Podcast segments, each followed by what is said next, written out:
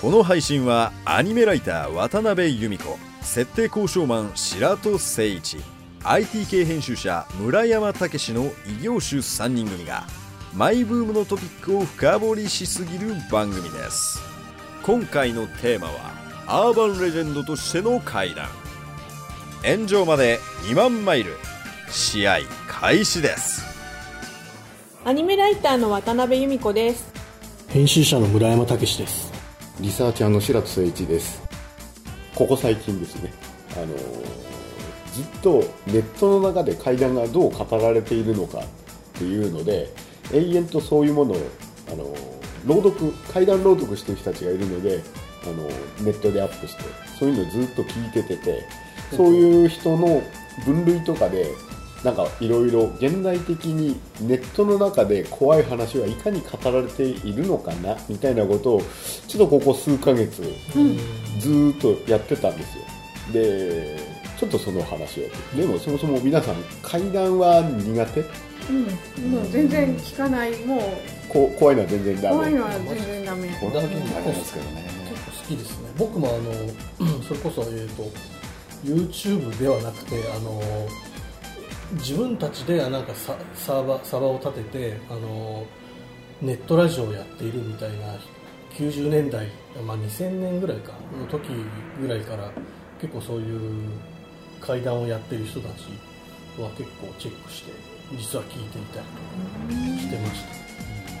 た。まあ多分現代怪談の、まあ、ある種大きいところだとそれこそ新耳袋的なあの実話系っていう、要するに小説でもなく、まあ、ここら辺難しいところに実話の定義もしくは実話だという想定で始めるすごい短い短編もの。で、しまあ、それこそ木原さんとかがやり始めた「新耳袋」っていうシリーズがあってこれがまあまあ割とやはり大きい潮流としてあってその流れが今も残ってる。それがネットの方に流れてるって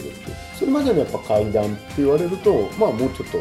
あのそれこそ今日怪奇小説、まあえーあもしくは講談とか落語とか、古い時代の怪談でみたいなのがあったんだけど、まあ、新耳袋もそもそも耳袋っていう江戸時代に書かれた随筆があって、まあこれは別に怪談に限らないんだけど、まあ要するに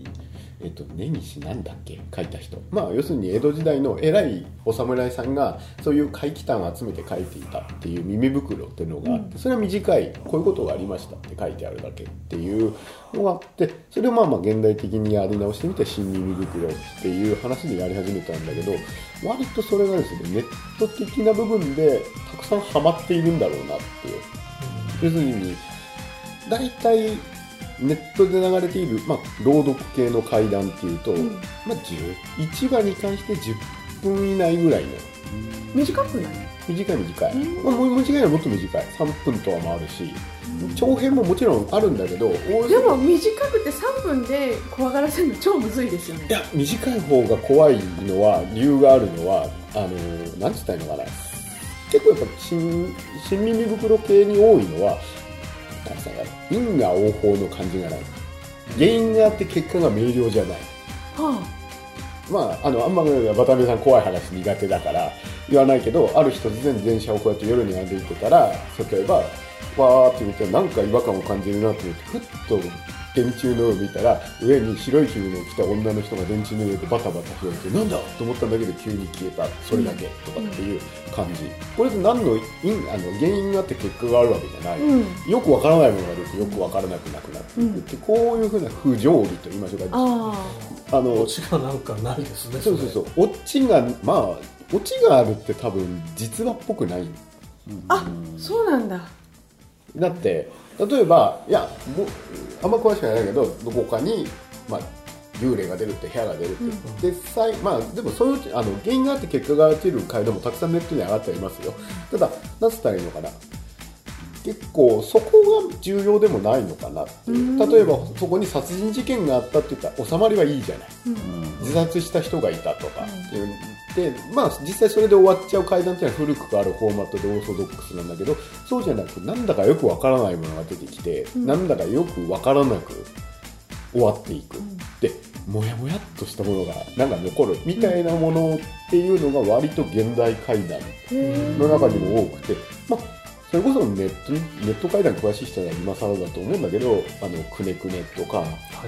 八尺様とか、えもう全然わかんない。まあ、そういう怪ネットの中の怪談で発祥した妖怪もたくさんいるわけなんですよ。えネットから生まれた妖怪？まあねまあ、多分2ちゃんみたいなサイトとかに投稿されて、みちゃんのねそれこそオカルト板でうん。出来上がりみちゃん出来上がりの頃からちょっとシャレにならない怖い話を集めようぜとか、うん。自分たちで作ろうぜみたいなスレッドがずっとあってでそこでまあ出来上がったものって結構ありますからね。くねくねさんってそれいやはもうあまあ怖いことまだまだ怖いからあんまり怖いないけどいや田舎に大体兄弟が田舎に帰省して、うん。あのー歩いてた、そしたら遠くの方の畑の向こうでなぜか人がくねくね動いてるのが見えるっていう、あなんだと思ってこうくなした金がそういうのがだんだん迫ってくる、うん。でそれ単純によく見たら人じゃない何かがくねくねしてて、であの弟の方がはってことで例えばあの目を伏せたんだけど兄貴の方がずっと見続けちゃったら、うん。お兄さんは精神を病んでしまうみたいなのってこれくねくね様が何だかよくわからない、あくねくね様の正体はわからないまんまなんですか、まあ、初代みたいなのが、まあ、くねくね様に限らないけど結構変な田舎に帰って、うん。そこで変なあのものに会う、うん。でそれに対して説明されることもあるし、うん。特に説明がないものがあったりもする。で結構現代怪談っていうのはある種ちゃんとオチをつく実は特に実話系とかって言われるのは、実話って実はちゃんとした構成もちゃんとしたオチもない方が実話っぽいじゃない。そうだね。人の話にオチをつけるとやっぱ作った感は大きい、うん実話系っていうのはあんまり構成とかもなく、あの特にオチみたいなものもちゃんと決まんな決まってもいいし決まんなくてもいい。っていう風な僕はこれはですね階段のねあの自由律俳句家なんじゃないかと。なるほど。フォーマットがある程度決まっていたもので、それがやっぱり自由律俳句みたいなものに発展してきてで割と思ったのはそのフォーマットがなくても怖いじゃんっていう話が出てきてこれってまあまあその心理袋を単に発するような実話系なんだと思うけど、そう考えてみると論理が通らない、まあ、あの論理があってちゃんと怖いっていう階段はたくさんあると思うしそれ怖いのも面白いんだけど論理がないし結構適当なんだけど、でも怖いっていう方が、まあ、もしかするとネットの現代的な階段じゃないのかなってうんいう、ちゃんと、まあ、こう言っちゃね古い言葉ですけど山梨落ちなしでもいいじゃんっていう,、いうのがあってそれがまあ面白いんじゃないのかなネットでっていうことは A さんと B さんと C さんがあのバラバラに語ったものが一緒になったお話が勝手に出来上がるとかそういうこともあるの？もしくはまあどっかの誰かが適当に書いた。うん。で多分その書いてるものが多分ネットなんで、多分膨大にあるはずなんですよ、でみんな素人が書いてるからそれこそオチなんてないわけですよ、だから極端な話みんなほぼクソつまらん、うん。ただその中で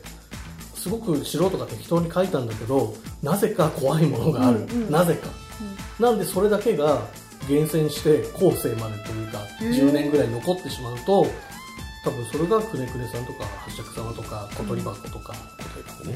そういうもの。稲なき峠とかね。そうですね。わかんないけどでも伝承が伝わるっていう、なんか言葉が分かった分かった、いやうん。これは本当に伝承文学、うん言葉にならあの、まあ、ネットの中で最初言葉なんだけど多分口の葉に乗ってる間に洗練されていくとか、うん。きっちりとしたものの形に補強されていったりして成り立っていく伝承文学っていうものではよくああのやれる形態で、割とまあまあ文学って言われると、必ずやっぱり文章に書かれてきっちりとしたものなんだけどそうじゃなく口の葉。人々の口で語られてる間にそれが磨かれていくものっていうのはとても割と重要なものであると思うんですよ、でその中のネット会談っていうのはそういうもののなんていうのかなケーススタディと言いましょうか実生実証性例って言いましょうか、っていうので見るととても面白くてえ結構やっぱりさっき挙げてたそれこそくねくね様八尺とか小鳥箱とかっていうのはもう何年もありますよね。みちゃんの初期から俺も見た記憶がある。多分2000年ぐらいでみんなできたものなんじゃないかなと思うんですそれが10年あるけどまだやっぱり生きてるところとかがあったりしてるとこうなってくると固まってくるなーっていう気がするんだけど結構だって多分それこそ世代的にまあ渡辺さんも口に開け女はさすがに知ってはいる,、うんでもリアルな世代でもないでしょ。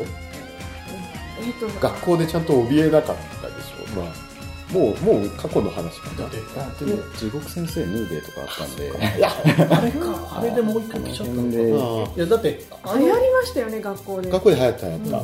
ただ口先女って本当に一番流行った時ってそれこそあの体育館に全員集められて先生ととかがいやそういうあの適当な話を信じないように的なうんうんうん言葉で、ね、言わなくちゃならなかったっていうぐらいにうん。大変なことになってたわけだから、うんその頃とか比べると僕らの世代は、海外であのスレンダーマンってあいうのスレンダーマンがあるね。なんか実際事件になったあの信じちゃった女の子が同級生を刺したかうわ怖い。うん。でもねなんかそれも都市伝説っぽいじゃらそう。んなんですかいや、わかんないわかんない。本当なんだけどわかんない。んだけど検証、あの、都市伝説っていうのは、それでっていう話でオヒデが広がっていくことの面白さ。いや、人が信じてんだすると面白さでもないんだろうけど、まあ、要するに都市伝説。まあ、俺毎回なんで都市伝説なんだろうっていう。別に都市じゃなくてもいいわけじゃない。で、必ずしも都市じゃないとこでもはびこるんだけど、都市伝説っていうのは、多分、なんとなく日本人のイメージの中で、伝承文学の階段みたいなのが、田舎の方の古い日本のうん。うんカッパが現れた、天狗が現れた、タヌキが出た、みたいな話じゃなく、多分新しい近代的な部分で出てきた新しい形の、言ってるのは怪談っていうのがで、だから、だからこそなんか都市アーバンレジェンドっていうんだけど、まあ、都市伝説っていう形に、まあ、都市伝説っていうのも90年代、2000年代ぐらいに、ちょっと社会学的にもいろいろと、あの、なんだろう、消えたヒッチハイカーみたいな本が出たりして、あの、海外のアーバンレジェンドの研究所を受けてたりしてるんで、そういうのもあるんだろうけど、なんで都市伝説って言うのかなって毎回思ってたんだけど、どうもやっぱり古い農村みたいなところで生まれた怪談じゃなくて、やっぱ都市を中心とした文化の中で生まれる怪談のことをそう呼んだんだろうなっていうふうに考えると、まあそう、だからこそ都市伝説っていうことになったんだけど、なんかネットの中にあるのは、ただ最近見てみると結構古くからの、それこそあの田舎に行って、そこに変な風習とか奇怪な事件に遭うって。で、その土地のしきたりにおいてなんとか助かるみたいな話があると、これってアーバンなの？それとも、昔からなの？って言われると結構そのあたりは今都市伝説って言われても、まあ、ネットの中で見る限りそこら辺結構まあ名誉じゃないんだろうなっていう気はするんだけどまあ田舎の風習ネタは日本のネットなんだろう階段の中では一大なメインストリームの一人何の メインストリームだ。それわかんないよ。いやいやメインストリームあのでしょうね。あのすごいおいおい結局だってね2ちゃんで作られたものもね結局田舎の話に八尺さんもくねくねもそうです小鳥箱もそうですしね。あと意外と家に伝わる何々っていうのも多いんですよ、でそもそもの話すいません今更なんですけどなんでみんな怪談とか都市伝説好きなんでしょうね。なんで作られるんでしょうね。やっぱりね最強にあとねいや階段はものすごく優秀なエンターテインメントだから感情をこう喚起させるっていうのがまあまあある種、うん。あのーエンターテインメントの基本だとすればまあまあ怖い人苦手な人も当然いるけれど、やっぱ怖がらせるっていう極めてこう単純かつ明瞭な目的があってそれにどう効果的な部分を笑わせるっていうのと同じように怖がらせるっていう単純なあの感情回帰を出させるエンターテインメントっていう意味合いでは極めてこうなんだろうな効率的で能率的と言いましょうか。あのーエンターテインメントとしてとても優れているあの目的がはっきりしている分、っていうのでだからなんだろういつの時代も廃れない、あのなんだろういつ食ってもうまい定番商品ぐらいの 形があるんでなくなる。だってそれこそ怪談だけでも言ったらだってもう古来からあるわけじゃないですか。幽霊話も含めて。でまあでもやっぱり面白いもんで結構その国の文化によって怖いは違うっていう。ああそういえばゾンビ映画のゾンビのあり方が違うっていう国によってうん。そういうようなもんですかね。いやいやそうね、よくネットで言われるあの日本人はあの海鮮海鮮海産物をいっぱい食うんでクトゥルフが怖くないとかですね。そういう俗説みたいなこと書いてあるうん人とかいるじゃないですか、まあ、そういうことなんでしょまあ、例えばよ日本の多分怪談もののあ大定番としてはあのなんだろう。ロングヘアの女の人が目を見せずに白いこう、うん。ワンピース的なものを着ながらこちらをこう見て、うん。ああもう貞子イメージじゃんっていう、うん。まあ貞子って多分貞子が始まりってことではなく日本人が怖いと思っているものの一応なんかかなん提供みたいなバーンと一大アイコンとして貞子が出てきたんであまあいう風な形になったんだけど海外の幽霊って割とあのタイプはない。へえ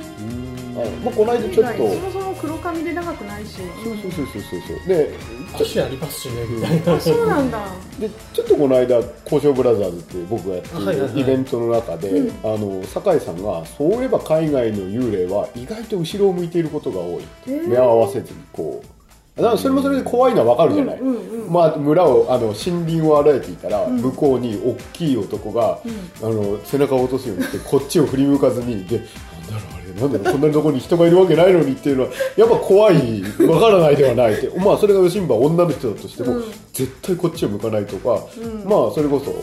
城壁の向こうにこっちを向かないのがそれは怖いのもわかるな、うん。ただ日本ではあんまり振り向いている、ただ日本の場合には顔見ないであのこういうふうにあ目の間から目がちらりと見えるとか、うん。そういうのは怖いって思うけど、意外とそっちの方向でで結構やっぱ文化でそれこそ、まあ、インドにはインドの怖さがあったりイスラムにはイスラムの当然怖さがあるんだろうっていう幽霊の見え方ってそれはやっぱり文化的なもの文化ってやっぱり段階だから俺たちはやっぱりその日本の怪談を聞きそれこそリングとか呪音とかも見てるから長い髪の女がこう這うように来たら超怖えって思うのはやっぱそういう文化を踏んできたっていう過程の挙句な部分がありヨーロッパ人にはヨーロッパ人のやっぱり恐怖の発動する作用みたいなのを組んだ文化があったんだなるからそういうのが生まれてここをこうこの民族は教育的にとか文化的に組めば怖いんだな。っていうのが。なんかコンテストが大変ある世界ですねそうそうそうそうそう。あのー洋画だとチェーンソーとか持ってるイーンってやってくるイメージとかナイフ持って切り裂きみたいなのとかそうですよね。まあでも狂気だななんていうか、ただ、なんかアメリカのそれそういうやつって、なんていうんですかね、あのヒットポイントを削ってくるタイプじゃないですか。物理物理でそうなんですよ。殺してくる。なんですけど、なんか日本のやつって、あの、MP の方を削ってくるタイプの方が産地が産地が産地がやばくそれこそあのあのホラーものの有名な演出理論の小中理論っていう小中理論っていうのがあるんですよ、えっと、脚本家の小中千秋さんか。あほうが考えた小中理論っていうのが J ホラーの源泉であるんですよ、あのなんて言ったらいいのかな？あ見ればすぐわかる。例えばこうレ画面の中の、うん。ほんの一瞬だけ何かがよぎる、はい。直接バッと見えないみたいな、うんうん。あのリングとかでも対応されたと思うけど、があって、まあ、それをうちは清水監督の重音では思いっきり出るけど怖いっていうここでまたその小中理論の裏返しが出たりするんだけど、うんうん。割とまあまあ小中理論の J ホラー的表現？要するにはっきり見えるような感じがじゅそうですね。映画で言ったら多分まあ怖いから見てないけど、うん。女優霊みたいなのとかは怖かったんだけどそういうのっていうのは何て言ったのかな。常に不穏感はあって端々に見えるんだけどはっきり見えないみたいなものの怖さみたいなのも当然あったりするし、まあ、逆にそれこそ呪音みたいにガンと出して超怖がらせるように見えるから結構怖さの源泉も変わってくるしリングが出たことによってやっぱ幽霊の怖さの源泉みたいなのが、まあ、長い髪にあの白いワンピースを着てみたいなのの怖さがやっぱりアイコンとして結びついたんでそれが出れば怖いって感じるようになったっていうのはやっぱそういう文化の積み重ねがあったから。でゾンビもやっぱりゾンビの流れがあるからこれが怖いっていう初期の頃のやっぱり JJ ロビドのあのだって今でやっぱりやっぱりゾンビで怖いと思った人はその源泉があるからショッピングモールに行きたかったりするあれは一種のやっぱそういう筋立ての方が面白いっていうか、何かを喚起させるものがあるからっていうのは当然あるんだと思うけどななんでそういうフォーマットをたくさん聞いていくと現代性みたいなのが生まれるんじゃねえのかなと思って、ネットの中で挙げられている階段の朗読を死ぬほど聞いてみてとはいえやっぱり一番多いのが最後のオチとしてあのー神社に行ってお祓いしてもらったら大丈夫だ。ったおそれ入れないといけないんですか？それを入れるとどんな効果があるんですか？あのね物語が収束できる。要は怖い怖いなら怖いで怖いっぱなしでいいんじゃないいですか。やでもね人間やっぱりそれだけだと毎回モヤモヤが残るときついんだと思うよ。え階段をそもそも聞く自体できついよ私。いやいや、まあ、まだ、うん。まだこれ階段ってフォーマットとして考えて、うん。どういうオチをつけるかやっぱ難しいんですよ、解決してしまってなんだそんなこと。あのね意外と単純な回答実はここに殺人事件があったのですとかっていうのは、まあ、笑い事じゃないけどそういう話で落ちるっていうのはいまいちだったりするんですよね。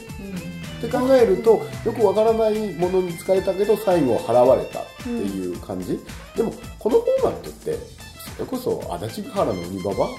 みたいなものの古いものから最後坊ら偉い坊さんが現れて怪物を退治したっていうフォーマットと変わんないんですよ、でそう考えるとまあまあ怪談日本の仏あの怪談文学みたいなものの中には仏教説話的な部分があったんで多分日本人の中でそこが落ちれば割とこうスッと落ちられる、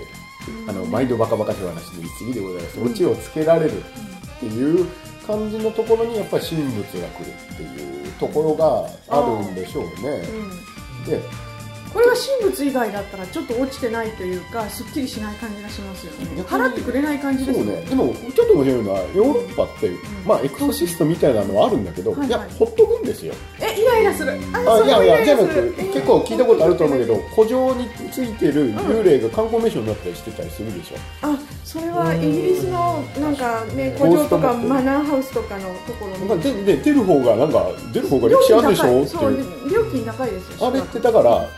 結構よくわかんない。日本人はやっぱり幽霊が出ると、うん。それが恨みとかなんだかよくわからないけど、自爆霊なんかそういうので払いたいって思う、うん。だけど別にイギリスとかヨーロッパとかだと意外にほっとけやいいじゃんって。まあ別にそのままでよくないっていう、うんイギリスはそうですね、害がなければとか。うん。それで宿泊料金高くできるんだもん。そうそうそう、まあ日本でも座敷わらしが出るあ緑風荘みたいなところあるけど岩手のあるとそれはあれなんだけどでもヨーロッパ人にとって幽霊って別に払うべきっていうそこまで強烈なイメージが。まあでもエクソシストみたいな話はあるから全部が全部じゃないんだろうけど。悪霊とそうでない害のなさないものっていうのがはっきり分かれてるのかそうかもしれないしな。ただなんだろう明瞭にあ霊イコール払うみたいなものは、でも日本でそれでも言ったら別に守護霊とかも霊がいるから一緒くたではないんだけど階段のフォーマットとして意外と海外もので見ると払われた時の話が意外になかった。い。うそういういまだにそのなんとか夫人はマナーハウスの中を徘徊しているのですぐらいで終わっちゃう。なんかディズニーランドであったような気うん、がする、いやいやでもホーンテッドマンション的そうそうそうねそう、うん、あんな感じなんだと思う、うん。でそう考えてみると割とこう死生観といいましょうか。人間のこう恐怖をどう受け入れているのかみたいな部分で考えると文化の違いがあるっていうのを、なんかこうここずっと中あのネットの中の怪談朗読を見ててそんなことを考えてこれってまとめたら面白そうだなと思いつつあなんかまとめる時間がなさそうなので あのそのうち暇になったら新書書くんで村山さんに相談しようかなっていう感じ。でぜひぜひお願いします、えいや私が怖いって言ったら夏目友人帳のあやかしぐらいがせいぜいですよね、えでもあれはあれこそなんか共存していく高校みたいな話じゃない、でもむしろでも日本人みたいな払うっていう方向じゃなく不思議なもんだよね。あれに関して言うと、共存すべきものじゃんみたいな一定条件があるわけじゃない、やっぱねそう考えるとやっぱ「ゲゲゲの鬼太郎」ってまあこれも偉大なるあのーあやかしのものを描く一大こう巨体がいるあれって鬼太郎とか妖怪が妖怪の世界がもうある、でこれはもう共存していくとか共存していくがあるものなんでそことの摩擦が出たりやらなかったりって話だけど夏目友人帳の場合はまあまあ主人公も含めてなんか一つの輪の中にこう共存すべきんじゃないの？みたいな感じもあるんで結構この辺りの揺れ動きそれこそヌーベイみたいに、あのどっちなんだろうよくわからない主人公とあの時々敵対したり共存したりした幽霊が結構曖昧だと思う結構これもエンターテインメントの資質であのどっちの立場に立ってんのっていう。うん。純粋になんだろう幽霊を払うみたいな作品もあるっちゃあるし、そう考えてみるとなんかこう恐怖を受容していくものってまあまあそんな一概にあるわけじゃないけど調べていくと面白いなと思いながら最近見てたんですよ